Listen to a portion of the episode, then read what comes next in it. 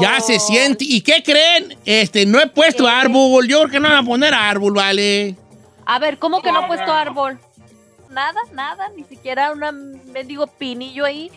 Tenemos un pinito, pero en la sala, no en la sala, digo, en la, como en la cocina ahí, un pinito chiquito en la, Sí, en la mesa del comedor. chiquito, Don Cheto, que no se pierda la magia, la tradición, aunque sea uno chiquito, no importa el 12 tamaño, pulgaditas nomás, algo. chiquito, pero si vamos a poner ahora verás que, ay, es que Carmela anda muy mala y como que no trae eso. Carmela siempre está mala, viejo. Sí, pues sí está mala. ¿Y sabes cuál es lo malo de Carmen? Que mi ¿Qué, esposa es de esas señoras que vienen de unos genes que, es, que asisten malas y duran retear tus años, hijo. o sea, asisten No malas, asisten malas. No, mi, mi suegra, mi suegra.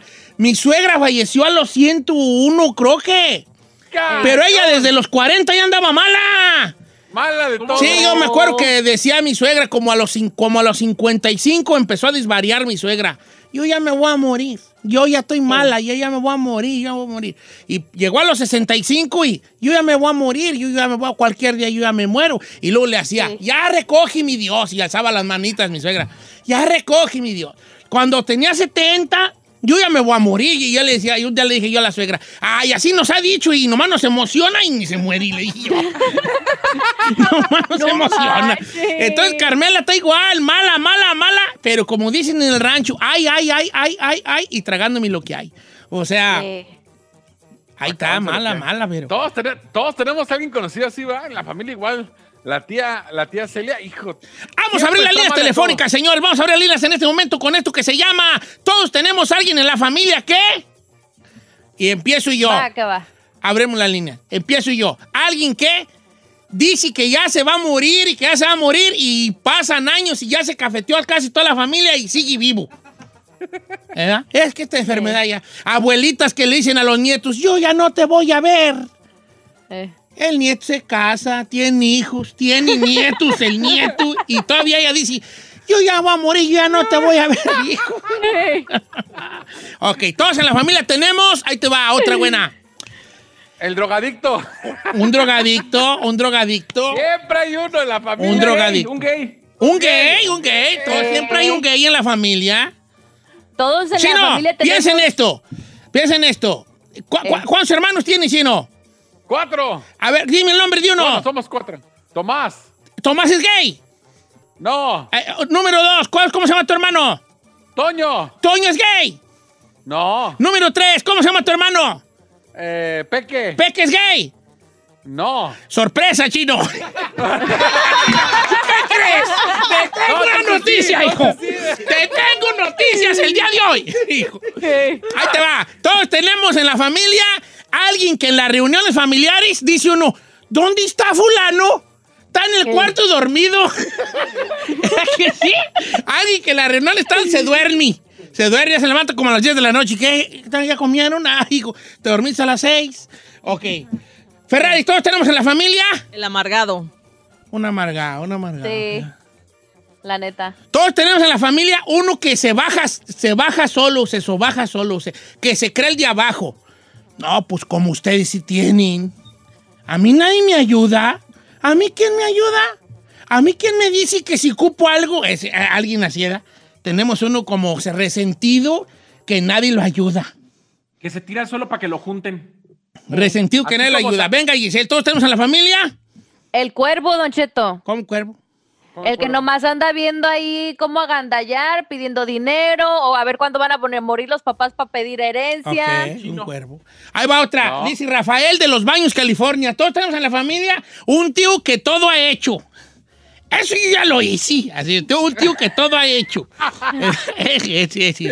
Tío Está que todo ha hecho. Aquí- Jugó Yo creo fútbol, todo acá Ma- Mane, Mane dice, Chino, todos tenemos en la familia un rico que siempre anda presumiendo todo lo que acaba de comprar. Sí, sí, sí. Ah, sí. Eh, o sea, todos tenemos en la familia alguien que riquillo va, que la Todos que le va mejor, que le va mejor. Eh. Pero también todos tenemos en la familia alguien que cree que el, que, que el rico es el que tiene que pagar por los gastos que vayan saliendo. Ah, sí, en la familia. Pero Claro. que, que ponga el chino es el que trabaja en la radio. Así, ¿verdad? Don Cheto. Como un tipo así. Adelante. Todos tenemos en la familia una tía que cada que te ve te pregunta cuándo te casas. Eh, sí, claro, claro. Vamos a un guasapazo. ¡Jálese! Don Cheto, buenos días, saludazos. Saludos, hijo. Siempre en la familia hay la tía cotorra y chismosa. Tía Cotorra. Tía Cotorra en la familia.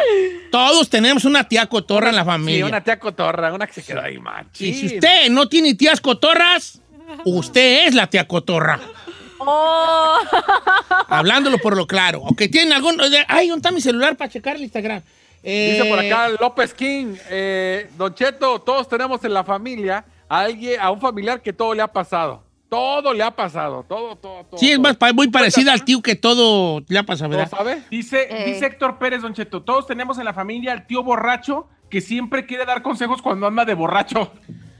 Eh, Ese, ese es bueno. Dice Alison Anguiano, todos tenemos a un, a un tío o tía que en las reuniones siempre saca los terrenos que hay todavía por repartir. ah, ya ves, Están hablando de otra cosa y... Pues yo creo que es momento de hablar del pedazo de mi mamá. ¡Ay, hijo de la... ¿Es la que sí? Y yo, Sí, no, ahorita no hay que hablar de eso, me, no, no, sí hay que hablar, sí hay que hablar. Y ya empiezan las peleas ahí. Dice... Ah, ah, está bueno. Este, este está bueno, eh, dice Fernando Chacón. Todos tenemos a alguien que se cree rico porque tiene tres carrillos usados. Eh, correcto. ok. Todos tenemos al todo- primo que cuenta chistes en las fiestas. Ay, qué enfado, Sí, güey. sí es vale, qué enfado, güey. Ay, sí, qué flojera. El, que se cree chistoso y nada. Y todos cri, cri. Ah, esta está cri. buena, esta está buena de Walter. Walter Alas dice: Todos tenemos en la familia uno que ya está del, que ya tiene años dando lata, que él ya se va para México. Yo ya me voy. y no sé, y no sé. Y nunca. Sí, es cierto. Creo que sí soy yo. Ya me voy, ya me voy. Yo Todos tenemos en la familia, Don Cheto, los que, los malacopa, los que siempre se andan agarrando a, a fregadazos con todo mundo. Eso lo mandó UNAM 1987. Dice Don Cheto, dígale al chino que diga: Todos tenemos en la familia una prima bien buena. este. ¡Esto! La neta, sí, correcto. Todos tenemos una prima, una tía que está bien buena. Dices, hijo de... Ay, no sean así. Es la verdad. Oh, ahí va una buena, ahí va una buena. Todos tenemos en la familia una pareja de un familiar cercano que no nos cae bien. Ay, ahí viene Armando con su novia, mendiga vieja gestosa. Oh, ahí viene Luis con, ahí viene Luis con, Con esa vieja. Oh, ay, va a ir, este, Mirella, va a traer Mirella al esposo. Ay, viejo ni platica, ¿verdad? Es cholo, ¿verdad? Con eso. A todos tenemos en la familia un cholo, un cholillo, ¿no? No. Sí, oh, sí. Sobrino, primillo, algo así, cholillo. Otro guasapazo, jálese. Don Cheto, Eh. todos tenemos un hermano huevón. Yo tengo un hermano huevoncísimo. Todo lo quiere hacer para mañana. Le dices, Salud, "Sal, sal, pa' Tomás". esto. Ay, mañana. Creo que si soy yo la familia, vale. Ya, córtalo, córtalo, Paco, porque me está dando la pata mala. Eh, creo que si soy yo la familia. Alba Mercado, Don Cheto, todos tenemos una tía persinada que todo juzga y sus hijos son de lo peor. Ándale. Ah. Ese también, ¿sabes qué tenemos en la familia? Uno bien codo. Uno bien codo. Que no coopera, que todo. No, no, hay que ahorrar, hay que ahorrar. Uno bien codo. Uno bien codo. Eh, ¿Mamás solteras en la familia? ¿No? Mm, Sí, pues sí, sí. sí. Puede ser, puede ser. Bueno, ya Todos la tenemos una tía que ya estuvo con todo el pueblo, la facilota. La- la- no, chino, sí. No, yo no de esa yo no tengo, vale. Este. No, no, ah, yo sí. Uh, saludos a mi tía Regina. Uh, uh. No, Ay, este. pueblo y el siguiente pueblo y el siguiente así. Tu tía Regina. Cállate, no chino. ¿Cómo así? Eso de tu tía Regina, ¿qué te pasa? Ah, pues es la verdad, hombre. Pues ni que qué. Dice, no estoy diciendo mentiras. Un marihuano. Eh, es como el drogadicto. Pues, eh. Saludos a las primas de la Giselle. Ay, claro que no. Ey, Don Cheto, Don Cheto, Ah. sus primas no son marihuanas. Te tengo Giselle. ¿Tus primas fuman marihuana? No, Don Te Cheto. tengo noticias, sí. ¿Qué, señor?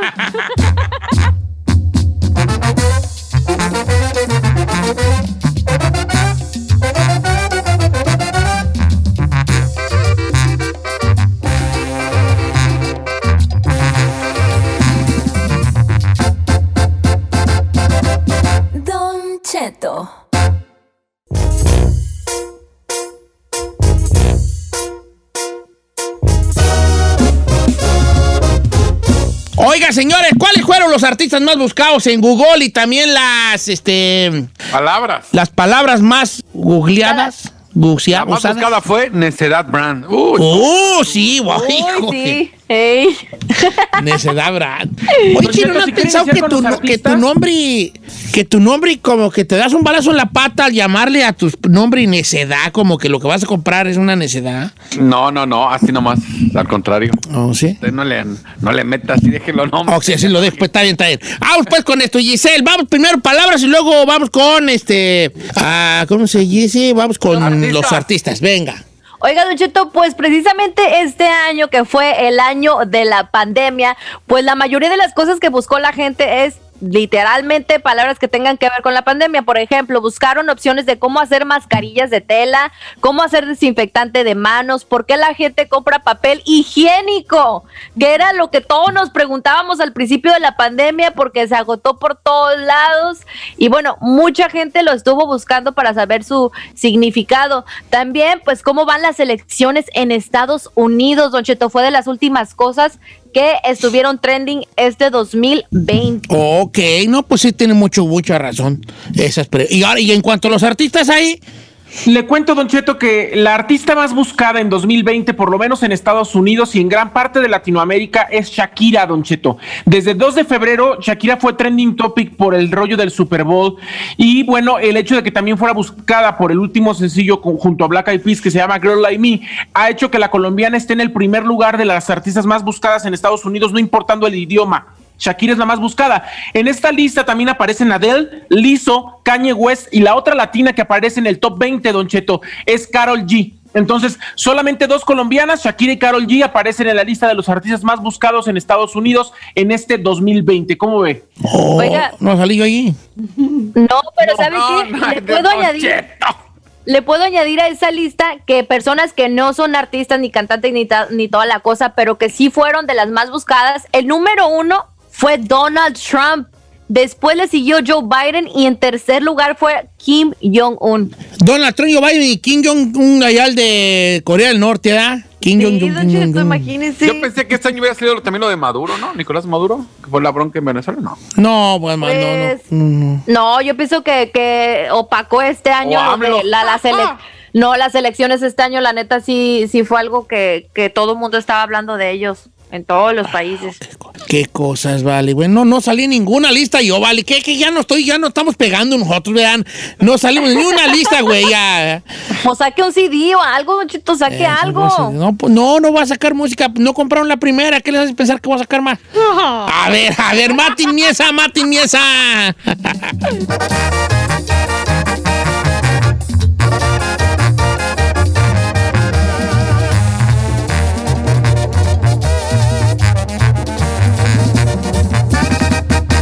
Cheto, al aire.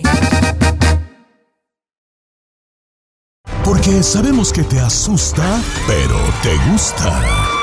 Bienvenido al Jueves de Misterio con Don Cheto al aire. Historias perturbadoras. Te solicita discreción.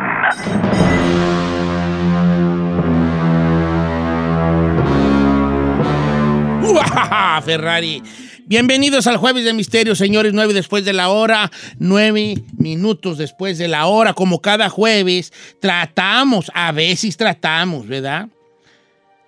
De contarles a ustedes los Jueves de Misterio. Eh, digo, durante nuestro Jueves de Misterio, algunas cosas que tienen que ver pues con lo paranormal o con el misterio en sí, sobre lugares, personas que existieron, eh, eh, sobre, sobre algunas sectas que hay, algunos grupos ocultos.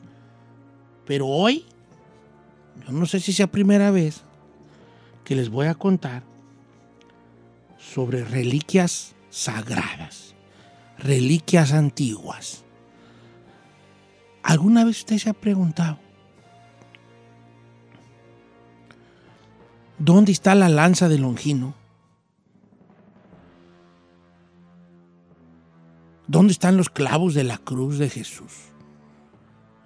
Las 30 monedas que cobraron por traicionar a Cristo. ¿Dónde se encuentran esas cosas? La historia que les voy a relatar, pues ahí me tocó leyela en un lugar, ¿verdad? Ah, no crean que yo soy muy leyoso, nomás en veces hay. Pues que está sin que hacer, ahí se topa con cosas, ¿verdad? Y de vez en vez encuentro unos cosillas más o menos interesantes. Y leí este cuento y yo que les quiero contar yo a mi modo. Que habla sobre una de esas reliquias perdidas en la noche de los tiempos.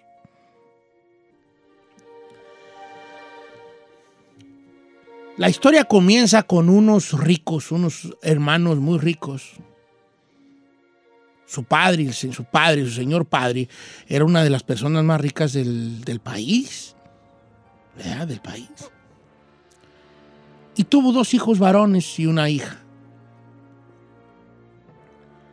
Pero siempre el padre tuvo preferencia por el primer hijo varón que tuvo siempre se refería a él como una cosa especial, dejando abanicando al segundo hijo, al otro hijo varón, al más, al más, al más chico. Y el hombre siempre para él era lo mejor, las mejores escuelas, tutores en casa. Decía que toda su, su- su fortuna iba a pasar para su hijo, para su primogénito, su hijo, primer hijo varón. Y dejando abanicando al segundo, ¿no? Cuando el padre murió, le deja, si bien una herencia a los hijos, una herencia muy desigual, ya que el primer hijo se había llevado la gran, gran, gran mayoría de los, del dinero de su padre. Y el otro le habían dado nada más unas cosas pequeñas para que fuera, pues, si bien saliendo por sí mismo a- a- en la vida. Nada como para dejarle a sus hijos una gran herencia y esto y lo otro, ¿no? Y los hermanos nunca habían tenido una muy buena relación, fomentada también por la preferencia del padre de las que ya les hablé. Los hermanos tenían una cosa en común, muy sin embargo, tenían algo en común.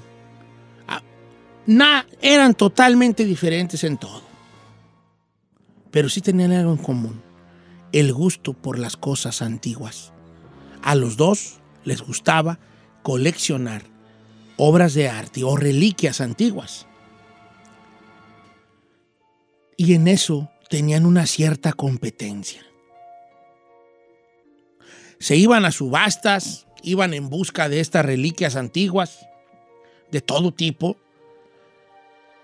y ellos empezaban a competir. En muchas de las subastas se miraban los dos hermanos y peleaban por obtener cierta reliquia o cierta cosa antigua que se vendía. Cosas prehispánicas de América, cosas de Europa, que alguna espada vikinga, que alguna, que alguna cosa prehispánica por acá de México, ¿verdad? Y situaciones, así cositas ahí que podían encontrar. Obviamente el hermano pobre, porque así le vamos a poner el hermano pobre, no podía competirle al hermano rico, pues a comprar reliquias. Y casi siempre el hermano rico ganaba. Pero el hermano pobre y el hermano más quebradón, pues hacía lo imposible por, por ganarle algunas de las cosas, ¿verdad? Hasta que se empezó a dar cuenta que se volvió enfermizo esta, esta cosa que tenían los dos, este piqui que tenían los dos, esta competencia por, que, por ver quién tenía más tilichis antiguos, ¿no? Y el hermano pobre empezó a perder todo lo que tenía por quererle topar al hermano rico. Pero pues ¿cuándo le vas a topar pues todo a un rico pues? ¿Con qué le topas si tiene dinero para comprarlo? Y fue así como empezó a perder sus propiedades, las cosas que tenía que le había dado su padre. La casa la tuvo que vender, eh, el negocio que le este, regalaron también lo tuvo que vender para seguir compitiendo con el hermano en obtener reliquias. Perdió su matrimonio, su esposa se fue, lo dejó por lo mismo, por el vicio de, de querer comprar estas cosas. Y él empezó a vivir como un, humano normal. Se empezó a deshacer de las reliquias que ya había comprado previamente. Se empezó a deshacer de ellas. Curiosamente, se las vendió algunas de ellas al hermano. Y pasado muchos años, el hombre, el pobre, había quedado, no en la ruina, pero quedado como un mortal normal que trabajaba de 8 a 5 en una oficina. Soltero, ya solterón grande. Tenía muchos años sin ver a su hermano, como unos 20 años que no se miraban. El hermano pobre había dejado de adquirir las cosas antiguas, y era una cosa que era, estaba en su pasado. Y 20 años desde la última vez que su hermano lo vio, recibió un correo electrónico que era del hermano, donde el hermano con palabras muy escuetas y muy directas le decía, ven a mi casa, te quiero mostrar algo. Así nada más. No ningún hola hermano, ¿cómo estás? Nada. Ven a mi casa, te quiero mostrar algo. El hermano pobre le da mucha curiosidad de que su hermano rico le, le haya mandado un mensaje. Él y su hermano prácticamente no se odiaban, pero se eran, se eran totalmente indiferentes. Pero tenía una curiosidad muy grande. El hermano pobre sabía que el hermano rico le iba a mostrar una pieza muy especial. Él presentía que se trataba de alguna reliquia antigua. Y empezó y empezó a pensar, ¿y por qué me la quería enseñar? ¿Por presumírmela? No, pues no voy a ir porque lo que quiere es refregarme que él tiene más cosas que yo. Pero había una parte de él curiosa que decía, para que mi hermano me diga que la vaya a ver, debe ser algo muy especial. Así que se decidió y se fue a ver al hermano. Pues llegó en esta casa, en esta casa que era una mansión gigante, en medio de un bosque que también pertenecía al hermano, en medio de la nada, con un camino gigante de árboles hermosos. Cuando llegabas a la puerta del lugar, todavía tenías pues una o dos hectáreas o tres hectáreas de, de jardín para llegar a esta mansión vieja y hermosa. Llega a la puerta, se abre automáticamente, empieza a manejar su carrito decente, muy, muy decente y muy normalito, su carrito por este camino gigante hasta llegar a una fuente enorme que había a la salida de la puerta de la entrada de la mansión de su hermano, con aquellos jardines donde se paseaban pavos reales y diferentes tipos de aves. Llegó ahí, se bajó de su carrito modesto, tocó la puerta, le abre uno de los sirvientes y le dice, señor, adelante. Fulano de tal lo espera. Lo, condujo por, por la casa, que era una cosa majestuosa la casa. De maderas finas, con unas, con unas cosas, decoraciones que eran precisamente reliquias antiguas de otras culturas y de todas las culturas del mundo. Máscaras, espadas, armaduras, relojes, de todo había ahí. Unos misterios de verdad que valorados por todo el mundo llega al despacho del, del hermano, donde había una puerta igual de hermosa, de madera, quién sabe de qué extraña lejuras vendría, tallada, quién sabe por qué manos de artistas.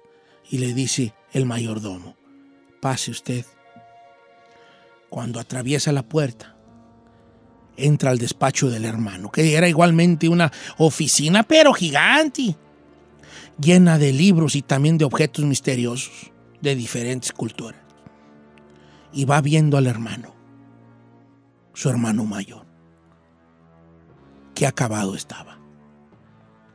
Lucía una bata roja con tonos dorados, así como los ricos millonarios, y lo miraba demacrado, viejo, delgado, chupado, y se sentaba en su silla enfrente del escritorio y se miraba chiquito y encorvado. Lo mira y le dice, Gracias por venir, hermano. Siéntate. Ni una palabra de cómo estás, ni una palabra de cómo te ha ido, ninguna. Se quedaron mirando por espacio de dos minutos los dos hermanos. Hasta que el hermano rico le dijo,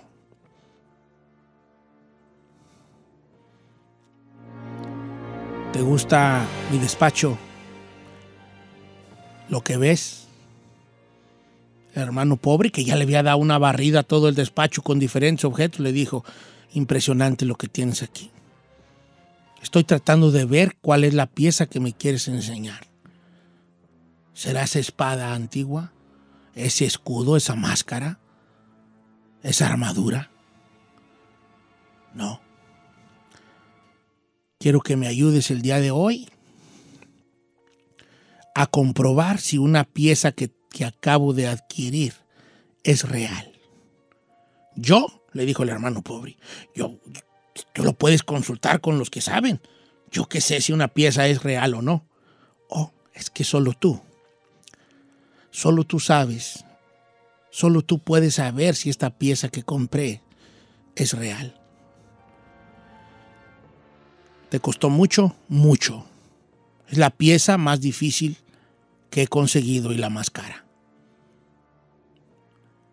¿Y por qué dudas de su autenticidad? Le dice el hermano rico.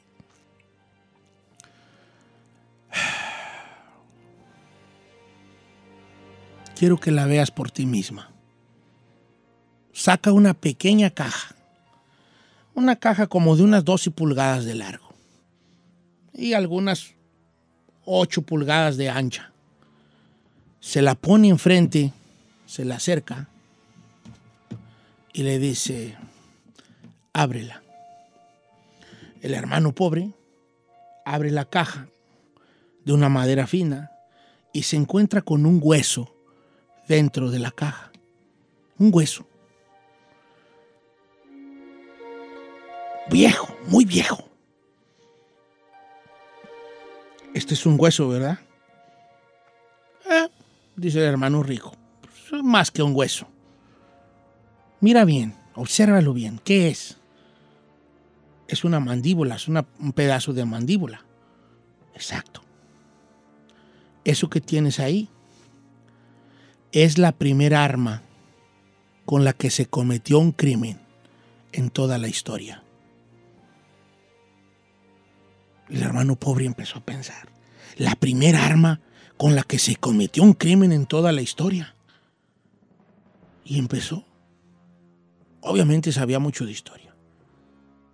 Y dijo, esta es la quijada de un animal. Sí. Es la quijada de animal con la que Caín mató a Abel.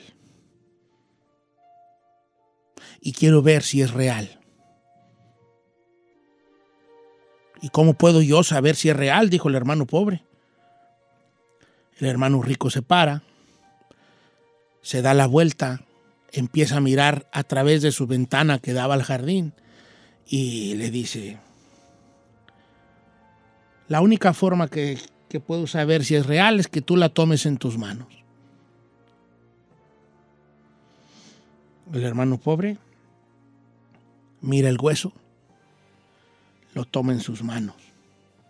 Con temor, no quería tomarlo. Había algo, como que el hueso le llamaba, como que esa parte del animal se metió en su cuerpo y, en su mente. El hermano pobre tomó la quijada y sintió algo electrizante por su cuerpo. Miró al hermano que estaba de espaldas y con la quijada de animal en la mano se le acerca por detrás. El hermano rico lo siente su presencia y dice, creo que sí, creo que sí es real. Cuando acabó de decir real, el hermano lo mató de un golpe.